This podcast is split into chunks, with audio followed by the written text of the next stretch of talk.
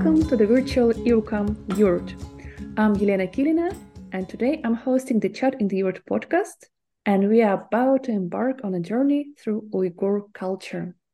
And our special guest today is Sonya Imin, a mixed Uyghur American PhD researcher and also one of the co editors of the contemporary Uyghur anthology, beautifully called Under the Mulberry Tree. Uh, that's a collection of art, poetry, and prose, made its debut last year and was released again early this spring. Sonya, a very well welcome to you. Thank you so much, Yelena. Thank you for having me. Well, I'm very, very curious about about all the topics we are going to discuss.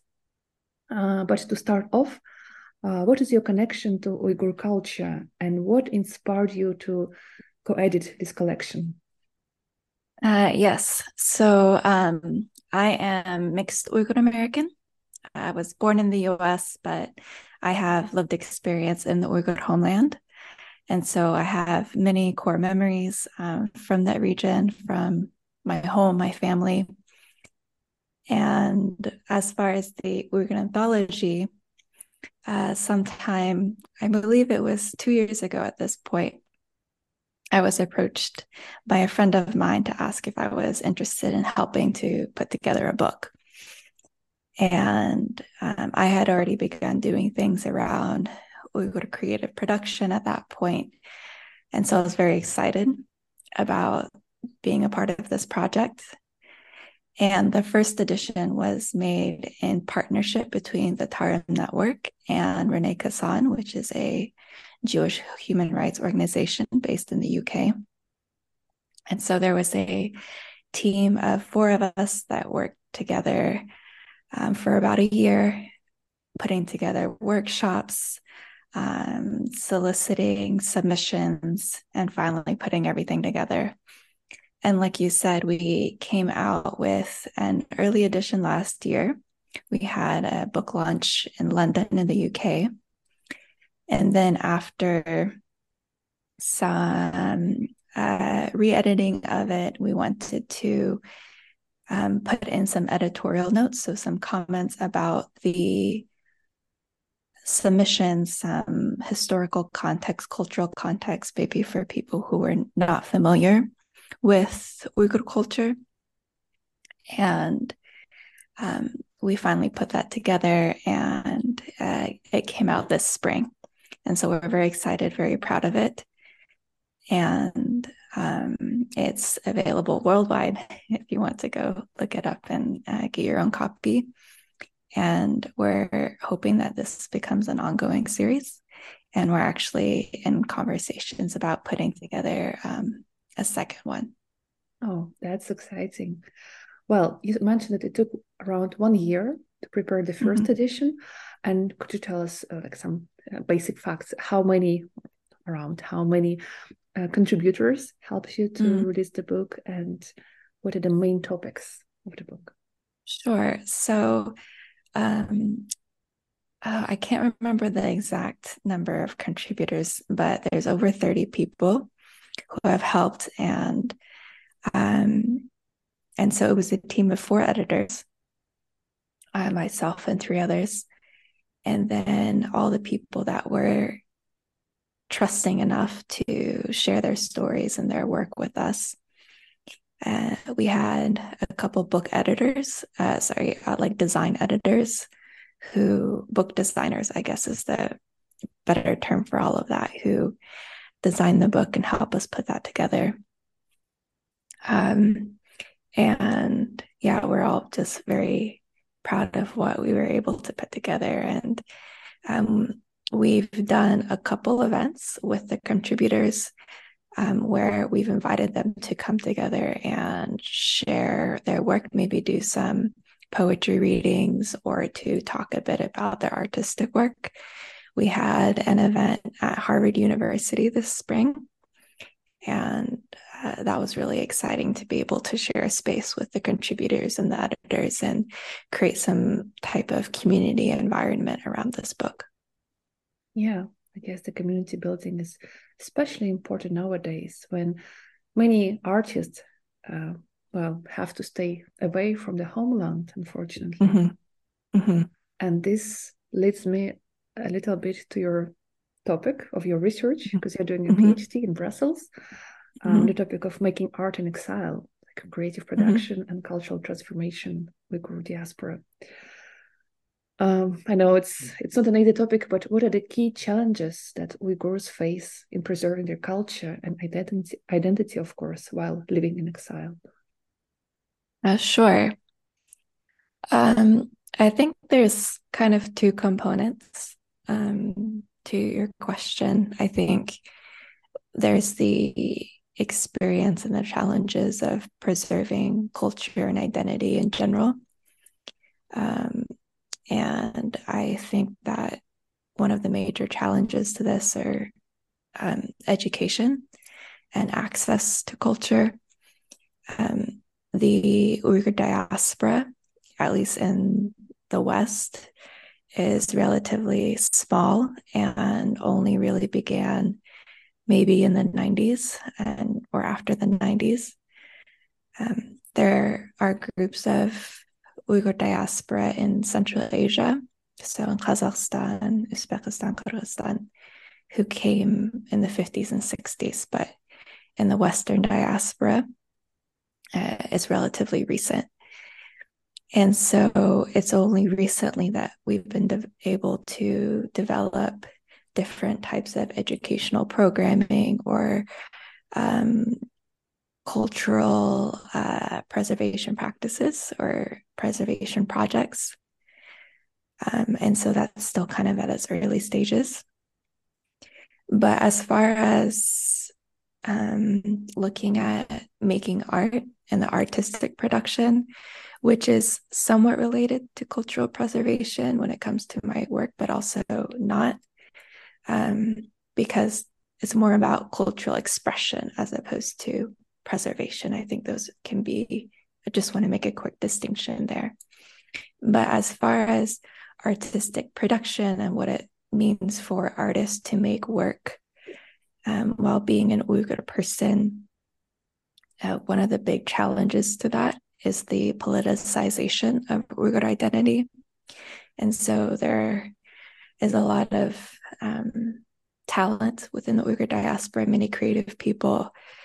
But because of what's happening back home and just the geopolitical dynamics, it means that our identity is very politicized. And so this can mean that a lot of artists have to frame their work either through a very um, uh, explicitly political lens. And so having to directly, um, like it needs to be framed within these allegations of genocide in order to receive funding or um, uh, to be in alignment with uh, maybe certain human rights projects that are wanting to fund that kind of work. Um, or it becomes in the completely opposite direction where it's difficult to receive funding because of China's global political power.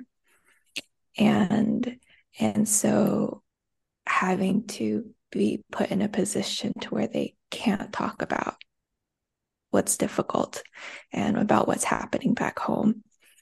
And so this creates a big polarization when it comes to Uyghur artistic work, artistic representation.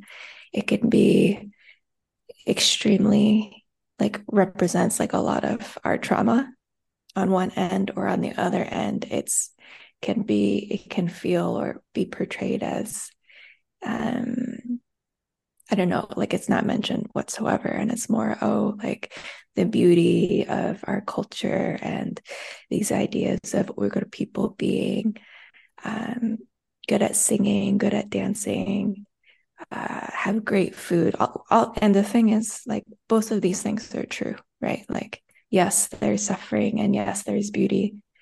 Um, and the reality is, these things can exist at the same time. And um, which I hope is what the um, the anthology was able to portray a bit.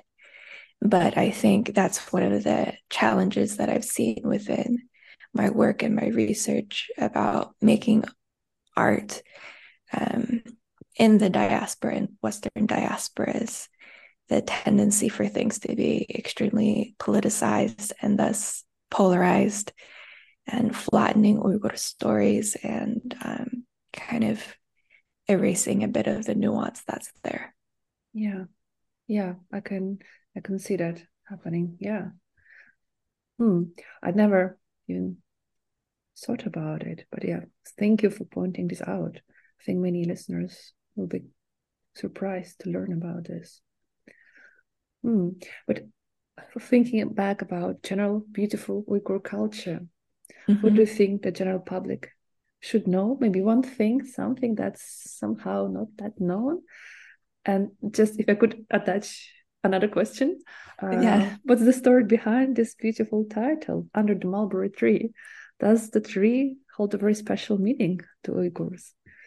Yeah. Um, so it actually comes from a so under the mulberry tree is um uh, it comes from the um Anayurt, which is a um very famous Uyghur book.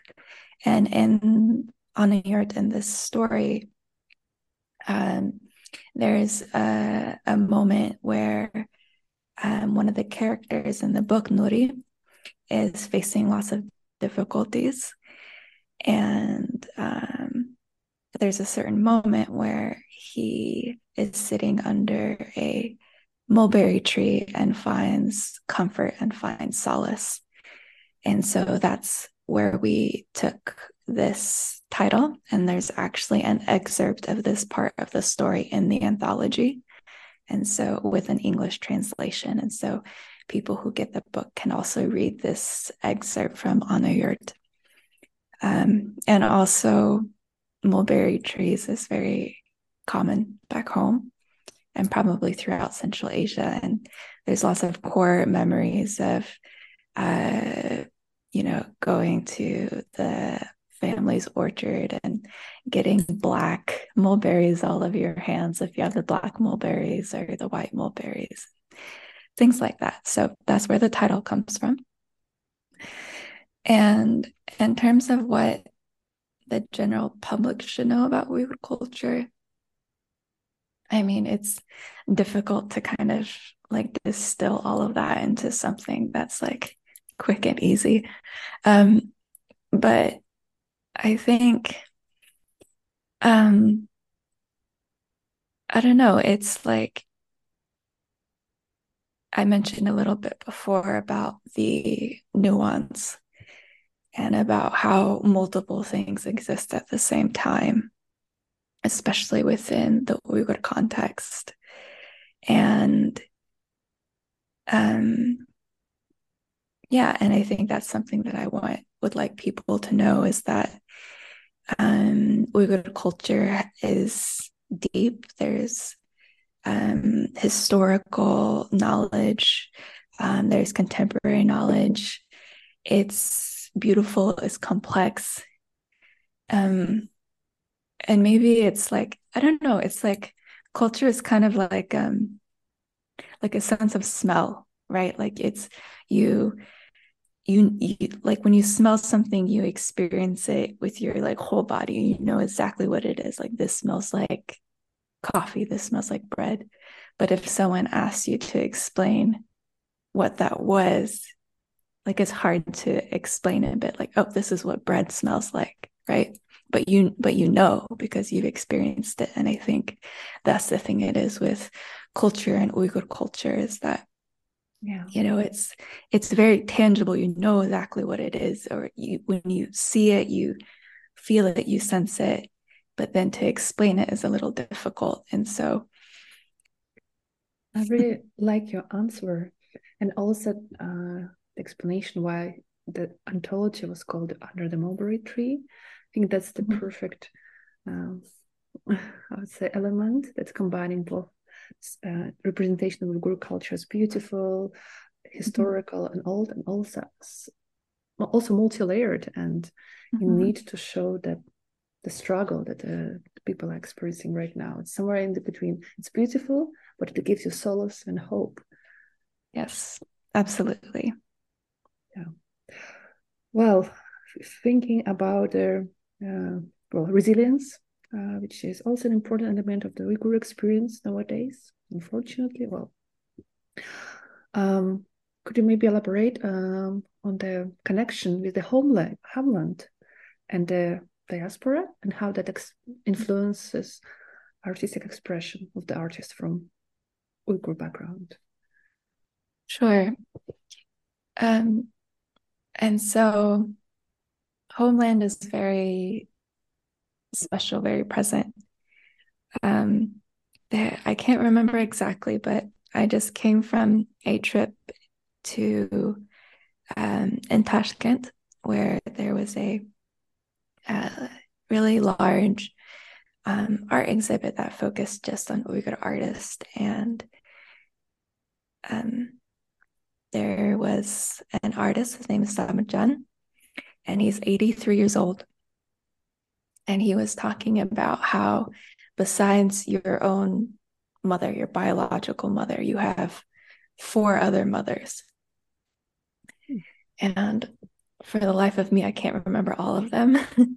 but of course, one of them is um, the motherland, and then also like the um, mother tongue. And so uh, on the yurt and then on the til. And then some other two two other ones that um, he told me to remember, but I didn't remember. Um, but um, but I don't know. I think your question kind of reminds me of what he said that, um, and this is someone who left the homeland when he was very young. Um, when he, uh, I can't remember exactly, but I think he was like, um, like a, a boy at the time when he left his hometown in Khulja and then came to uh, Bishkek. He lives in Kyrgyzstan. And so his work, his art is all about those memories of the homeland. Um, and he has remained connected to being Uyghur throughout all of this time for the past like 70 something years. And so I think that when it comes to artistic expression and like cultural maintenance and what it means to be Uyghur outside of the homeland, it's so much of it is through memory. And that's also the theme of the anthology, actually, this first volume. Like, we didn't have a theme when we asked for the contributions, but so many of our responses were about memory. And so I think that really shapes a lot of it. And I think, especially because going back home is not really safe at the moment. And so that makes these memories so precious. And there are many different ways to reconnect to memory, um, whether you're an artist or not. That can be listening to some kind of music, it can be um, eating some type of food. But for others, and for example, um, Sabirjan or a lot of the other artists that were at this exhibit in Uzbekistan and Tashkent. It's through this visual memory of the homeland and trying to, through their art, elicit a feeling of being back home, even if they haven't been able to go back for many, many years. Yeah. I see actually I saw on Instagram, Instagram of the mm-hmm. anthology, uh, some reels or clips from that exhibition, mm-hmm. and yeah, it looked like a wonderful one. I'm not yeah. sure if it's still own or mm, no, it not. It's closed at this point, but um, but there, uh, like you said, it's on Instagram. Uh, it's Qutluk, so Q U T underscore L O O K Qutluk. Um, there's a online gallery of the artists who participated and some of their artwork. So you can find more information about that exhibit there. Perfect. Uh, it's wonderful that we have so many uh, tools and means to keep uh, those visuals, those memories alive and available to more people. Mm-hmm. Um, thinking about more people, thinking about the general public. I guess quite a straightforward question, but are there any misconceptions, like common misconception about Uyghur culture that your anthology and your research uh, aim to challenge? Sure. Um, so I mentioned a little bit before about the kind of hyper politicization. And so, at least in the West, uh, I mean, I can probably say globally also, um, so much of Uyghur culture and being Uyghur is seen through um, a lens of um, victims of their current circumstances. And because that's really when, at least for myself, like no one, like growing up or through most of my 20s, no one ever knew who Uyghurs were, ever. Like, and suddenly at a certain point, people would be like, oh, I know who Uyghurs were. And then suddenly they'd say, oh, I'm so sorry. Like, you know, like I say who I am and they feel bad for me, right? Like, oh, I'm I'm sorry for you. And and on one side I understand why that is, right? Like, yes, what's happening is difficult, but also I'm so proud of who I am and my history too. And the like again, these things can happen at the same time. Um, and so, like, being Uyghur is not unlike being anybody else in some ways. Like, in the sense that at the end of the day, we all like eat, sleep, cry like any other human. But there are specific, also very specific, complicated things that make um, our experience, some things feel very heavy. And I think this is something that, at least through the anthology, I hope creates a sense of connection, the connection between the humanness of being Uyghur alongside with creating awareness about our specific culture and our specific struggle and creating this sort of commonality and connection in that way. Um, but like you said, these misunderstandings or misrepresentations, that's something that I'm really interested in my academic work. And so I'm really interested in looking at and doing analysis on the sort of um, narratives of representation in media or in public discourse. And so, what are the um, like to actually quantify how Uyghurs are um, represented in discourse and so in words, but also visually represented? Um, and how does that intersect or um, relate to how Uyghurs self identify or how we want to be self represented? um, and how does that navigate or how does that kind of come under this umbrella of um, art and visual representations with the idea that artists are the people that can exhibit and portray nuances um, who can portray and exhibit this sort of intertwinedness and multiple dimensions of identity and of um, experiences. And so that's something that I'm also really interested in my academic work also. Well, that's great to have uh, both the like background and interest, and also you're an, uh, I can say you're an artist yourself, and you can mm-hmm. use all this knowledge to conduct an academic work. I think mm-hmm. that's wonderful kind of combination of skills and knowledge and expertise and mm-hmm. passion of also. I'm um, not sure how far you are in your PhD process, but mm. are there any preliminary findings you could already share with us, or it's just way too early to talk about those? Yeah, so I just I start I'm the start of my second year in my program. Um, it feels like I just started yesterday.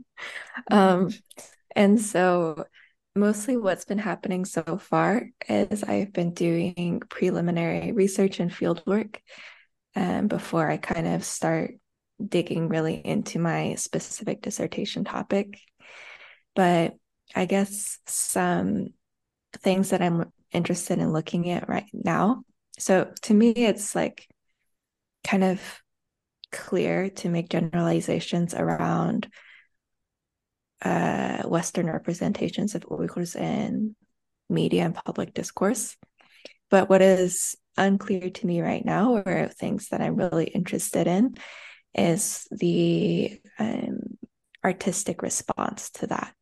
And so I've been in the process of meeting with artists, um, connecting with different groups and initiatives, creative initiatives to try to create a um uh like a what's the word? Basically my sources my research participants who uh, would be willing for me to ask them more in-depth questions about these topics and to really kind of create um, a clear understanding of the different narratives and discourses that the artists want to portray in their own sort of self-identification of themselves as an as an individual, as an artist, but also how that relates to being Uyghur in general and an Uyghur in diaspora or an Uyghur in exile.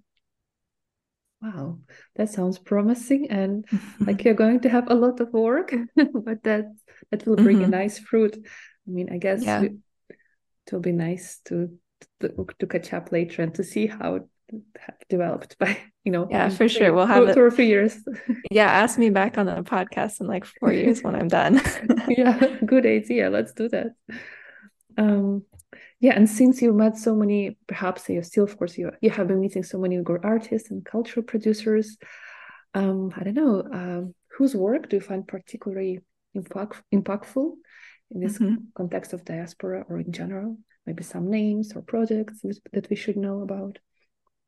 Yeah, so um, I think for sure the um, the Qutluk, that project I mentioned earlier, um, but the person who's behind that that I want to mention is um, a woman named Gulnaz Tursun. She's an artist and curator based in Almaty, and she basically helped organize this exhibit in Tashkent in like two months. Um, and it was a huge success. Um, she was able to bring together so many artists from across Central Asia, but also um, from Europe, from the US, to come and bring their work to exhibit in Tashkent. And so it was an amazing project, an amazing exhibition that was made and created curated by Uyghurs for Uyghurs. And um, and it was so amazing to attend, both as um, a researcher, but also as an artist. I exhibited my own work there. I had an installation that was shown there. Um, but then also to have all these conversations from the Uyghur community who came to this exhibit. Um, there were people who came from of course, lots from the local community in Tashkent, but also from people came from Almaty, from Bishkek uh, to come see it as well.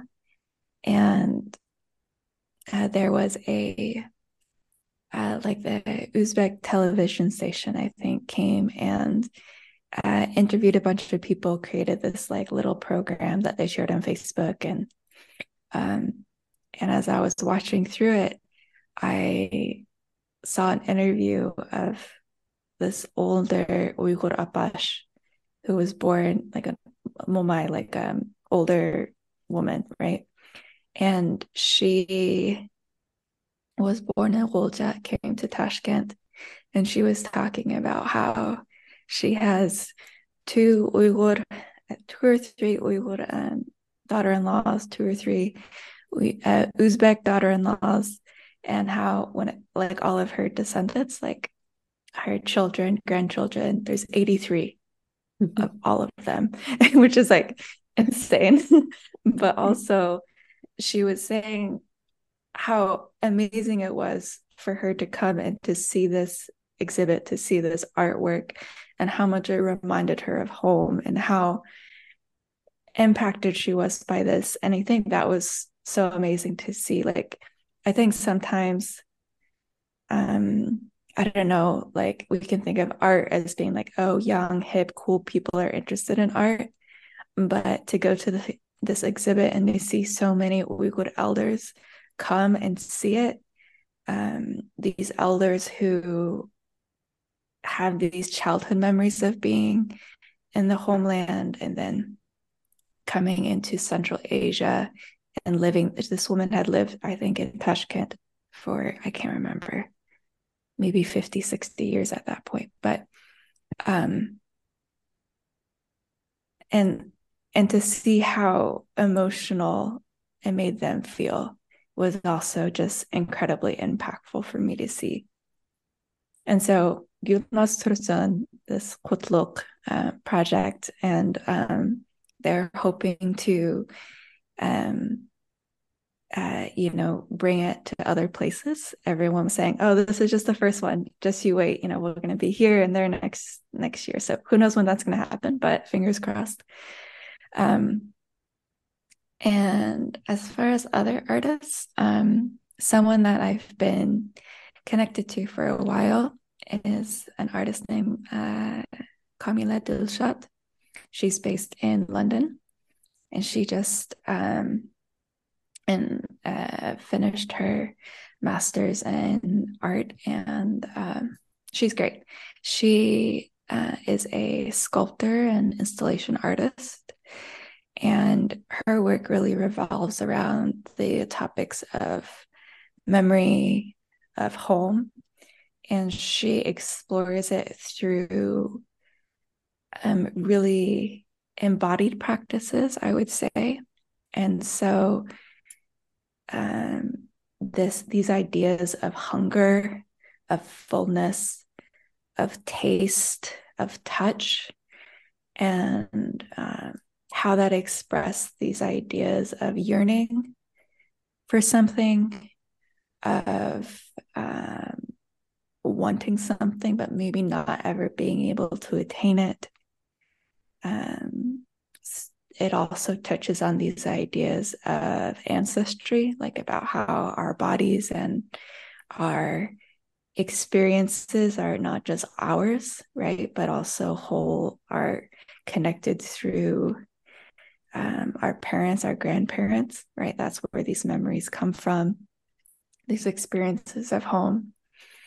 And what I really appreciate about her work is that she comes at it through a very personal way.